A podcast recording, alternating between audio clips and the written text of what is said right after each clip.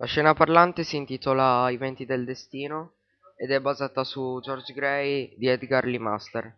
Il testo spiega di, di George Gray che, che, nella sua vita non ha mai provato dei sentimenti, delle emozioni, e amore e, e, adesso da morto rimpiange tutto e, e vuole vivere di nuovo questa vita fino in fondo.